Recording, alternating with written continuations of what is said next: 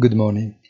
With yesterday's one, the seventh hike in a row, the Bank of Canada ends 2022 bringing official rates to 4 and 25%.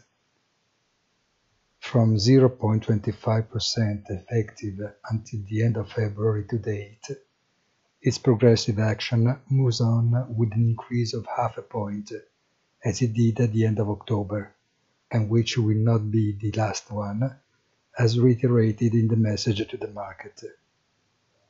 In the United States, the Fed released the October consumer credit data that marks an advance of 6.9% and a new record in terms of total outstanding. A good start for consumption and growth, a little less for inflation. Have a nice day and please visit our site easy-finance.it.